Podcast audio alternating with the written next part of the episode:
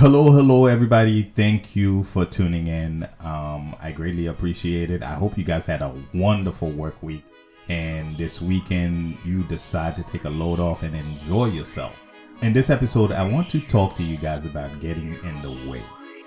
Because getting out of our busy mode and into our heart occasion, I am very certain that many of us would find at least one moment during our day where we could just pause, reflect on a situation, and, and see something that we can do to make a difference in someone else's life.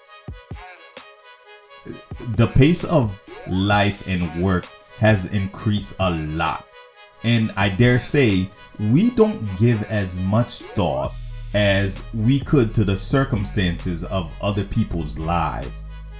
Sometimes we are just so caught up in our own struggle that we don't even think we can even afford the time to give our time, suggestion, talent to others. And yet, if we do, we are rewarded.